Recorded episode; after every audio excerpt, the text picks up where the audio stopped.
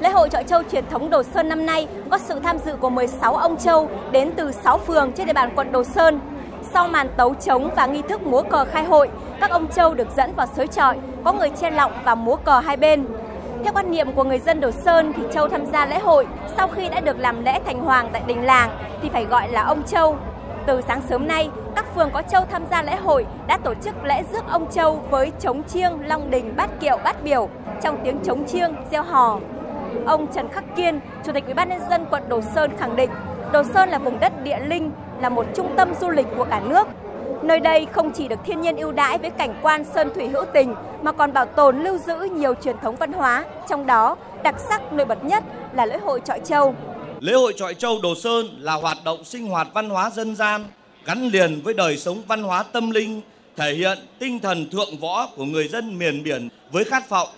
chinh phục thiên nhiên, làm chủ biển cả, cầu mong phong điều vũ thuận, quốc thái dân an, muộn màng bội thu, cuộc sống nhân dân ấm no, hạnh phúc. Trải qua 33 năm khôi phục và phát triển, lễ hội không ngừng được hoàn thiện, nâng cao về quy mô, nâng tầm về chất lượng, đồng thời vẫn giữ nguyên những yếu tố dân gian, những giá trị văn hóa truyền thống của cha ông để lại. Lễ hội Trọi Châu truyền thống Đồ Sơn diễn ra từ ngày 1 đến ngày 16 tháng 8 âm lịch hàng năm với phần lễ và phần hội đan sen là lễ hội của những cư dân miền biển gắn liền với việc thờ cúng thủy thần. Lễ hội Trọi Châu truyền thống Đồ Sơn có nhiều nghi lễ độc đáo đặc sắc như lễ dân hương, lễ thượng cờ khai hội, lễ rước nước, lễ tống thần vân vân. Sau 2 năm phải tạm dừng do dịch bệnh Covid-19, lễ hội Trọi Châu truyền thống Đồ Sơn năm nay diễn ra vào đúng dịp Quốc khánh mùng 2 tháng 9 và kỷ niệm 10 năm lễ hội Trọi Châu Đồ Sơn được công nhận là di sản văn hóa phi vật thể quốc gia, thu hút rất đông người dân và du khách. Công tác đảm bảo an ninh trật tự trong lễ hội được ban tổ chức đặc biệt quan tâm với các bản hướng dẫn từ phía ngoài, khán đài được sắp xếp quy củ thuận tiện và an toàn cho du khách xem hội.